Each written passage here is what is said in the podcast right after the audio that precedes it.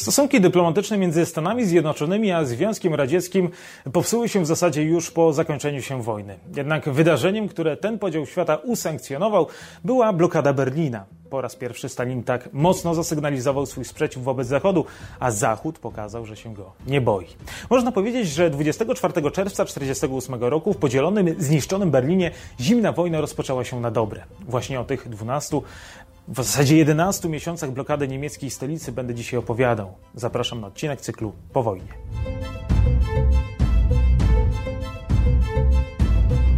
Po zakończeniu się drugiej wojny światowej Berlin został podzielony zresztą tak jak i całe Niemcy na strefy okupacyjne.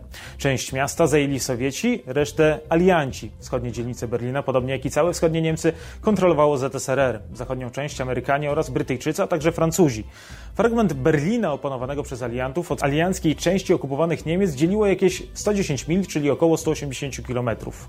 Tym sposobem zachodnia część miasta musiała liczyć na łaskę czy też zgodę Sowietów, aby jej mieszkańcy mogli transportować produkty z zachodu kraju. Przez trzy lata taka zgoda była, a zachodni Berlin i zachodnie Niemcy łączyła specjalnie wydzielona autostrada oraz specjalna linia kolejowa, z której mogli korzystać jedynie zachodni Berlińczycy. Były też dostępne trzy dwudziestokilometrowe korytarze powietrzne.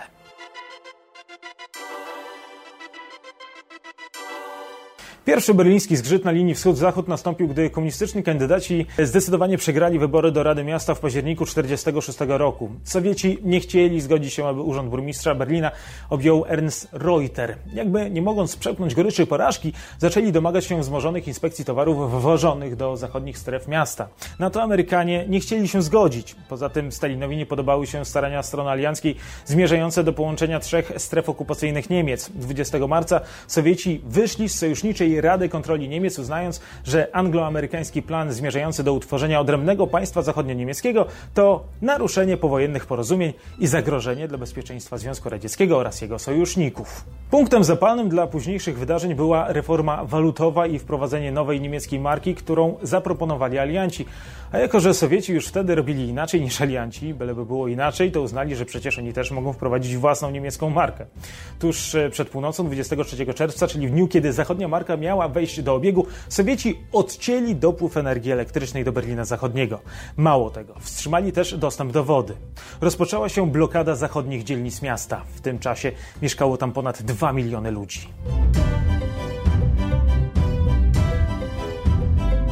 Sytuacja była napięta. Światowe media, szczególnie po zachodniej stronie Atlantyku, zastanawiały się, czy to oznacza trzecią wojnę światową. Truman był w potrzasku. W Białym Domu panowała nerwowa atmosfera. Co zrobić, aby nie rozpocząć wojny, ale jednocześnie nie dać wygrać Związkowi Radzieckiemu? Odpowiedź była banalna. Dostarczać produkty, ale nie drogą lądową. Rozpoczęło się gigantyczne przedsięwzięcie nieznane wcześniej w skali świata, które miało zapewnić zachodniemu Berlinowi wszystkie potrzebne produkty bez wwożenia ich koleją czy też autem. Początki tego niesamowitego przedsięwzięcia nie były jednak łatwe.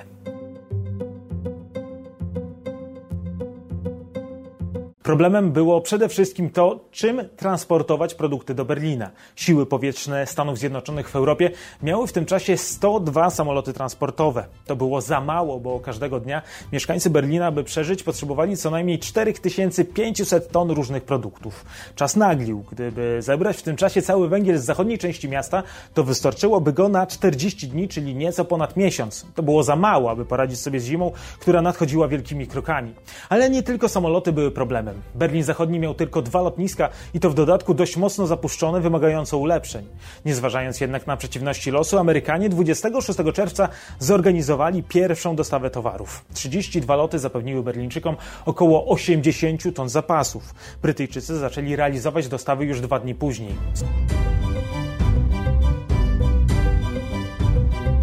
Z każdym dniem ilość sprowadzonego towaru rosła. Było to możliwe dzięki kolejnym pięćdziesięciu samolotom C pięćdziesiąt cztery, które na swój pokład mogły wziąć dużo więcej towaru. Codzienny tonaż pomocy dla Berlina wzrósł do ponad dwóch tysięcy ton. Tyle, że, tak jak już wspominałem, potrzeba było prawie dwa razy tyle. Lucius Clay, amerykański dowódca, który zarządzał całą akcją, proponował, aby wysłać do Berlina uzbrojony konwój lądowy. Szansę wybuchu trzeciej wojny światowej oceniał na dwadzieścia pięć procent. Argumentował to tym, że w tym czasie Sowieci nie mieli jeszcze bomby atomowej, więc prawdopodobnie prawdopodobnie nie będą chcieli rozpoczynać wojny, obawiając się spektakularnej klęski. Ale było też inne rozwiązanie, bez ryzyka wojny. Na wyraźny rozkaz Trumana, który doskonale zdawał sobie sprawę z wagi tego starcia z Sowietami, amerykańskie wojsko dorzuciło cztery kolejne eskadry samolotów C pięćdziesiąt cztery.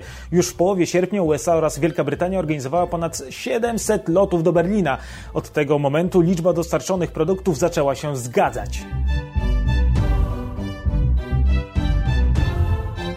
Sowieci tymczasem wciąż liczyli, że uda im się przełamać siłę woli zachodniego świata, że to przecież tylko kwestia czasu, kiedy opór się załamie. Aliantom jednak zdecydowanie pomagała pogoda. Tego roku zima była wyjątkowo łagodna. W dodatku pod koniec tysiąc dziewięćset czterdziestego ósmego roku we francuskim sektorze Berlina otwarto nowe lotnisko Tegel. Było to w zasadzie dzieło samych Berlińczyków, bo przy jego powstaniu pracowało około osiemnaście tysięcy mieszkańców doskonale zdających sobie sprawę z wagi tego przedsięwzięcia. Ten berliński upór coraz bardziej irytował początkowo pewnego siebie Stalina. Od teraz jeszcze więcej alianckich samolotów mogło lądować w mieście. Do końca roku alianci wykonali około sto tysięcy lotów. W dodatku liczba dostarczonych towarów rosła tak szybko, że próg minimum przeżycia został na przełomie roku tak przekroczony, że zachodnia część miasta była wprost zasypana potrzebnymi produktami. Do Sowietów zaczęło docierać, że przegrali tę zimnowojenną bitwę.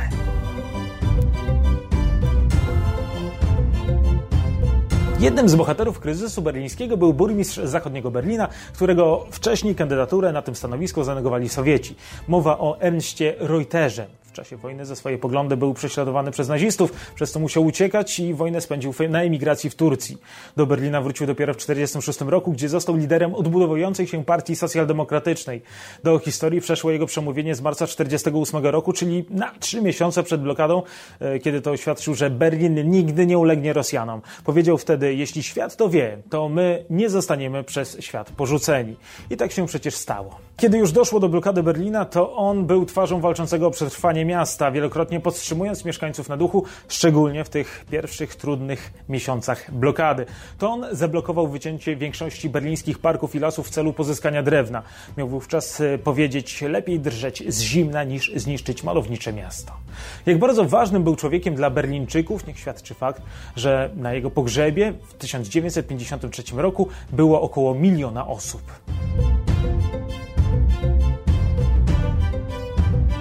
Przez cały czas tego berlińskiego starcia Stalin nigdy nie wspominał, że powodem blokady było wprowadzenie zachodniej marki. Kiedy w lutym most powietrzny od odciętego od świata Berlina bił kolejne rekordy przetransportowanych towarów, strona radziecka rozpoczęła jeszcze wtedy nieformalne rozmowy z przedstawicielem U S A przy O N Z Filipem Jessupem. Po raz pierwszy Sowieci zasygnalizowali, że blokada Berlina wkrótce może się zakończyć. Tymczasem Amerykanie robili swoje i w zasadzie świetnie się bawili. Z szesnastego na siedemnastego kwietnia w związku ze świętami wielkanocnymi postanowili zrobić Berlińczykom świąteczny prezent. Założyli, że przez kolejne dwadzieścia cztery godziny będą dostarczać dziesięć ton towarów na minutę. Aliancka flota liczyła wtedy czterysta samolotów. To było istne szaleństwo pomieszane z geniuszem. Samoloty wykonały w tym czasie prawie cztery tysiące startów i lądowań. Startowały i siadały na pasie średnio co trzydzieści pięć sekund. To był nokaut. trzynaście tysięcy ton przetransportowanych tego dnia do zachodniego Berlina towarów przekonały stronę radziecką, że blokada nie ma sensu. Tydzień później agencja informacyjna TASS ogłosiła, że Rosjanie są skłonni znieść blokady zachodnich dzielnic miasta.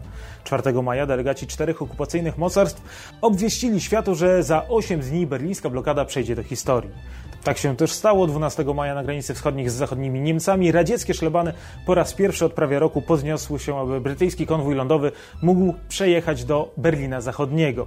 Pierwszy pociąg z zachodu przyjechał do miasta tuż po godzinie piątej trzydzieści rano.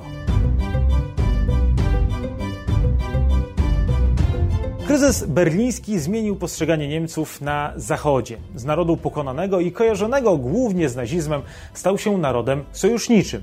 Jednym z wielu, które walczyły w tym czasie o wolny i kapitalistyczny świat. Jakie były dalsze losy Berlina i Niemiec, o tym w kolejnych odcinkach cyklu Po wojnie. Ja tymczasem dziękuję za uwagę, zachęcam do subskrybowania kanału i do usłyszenia.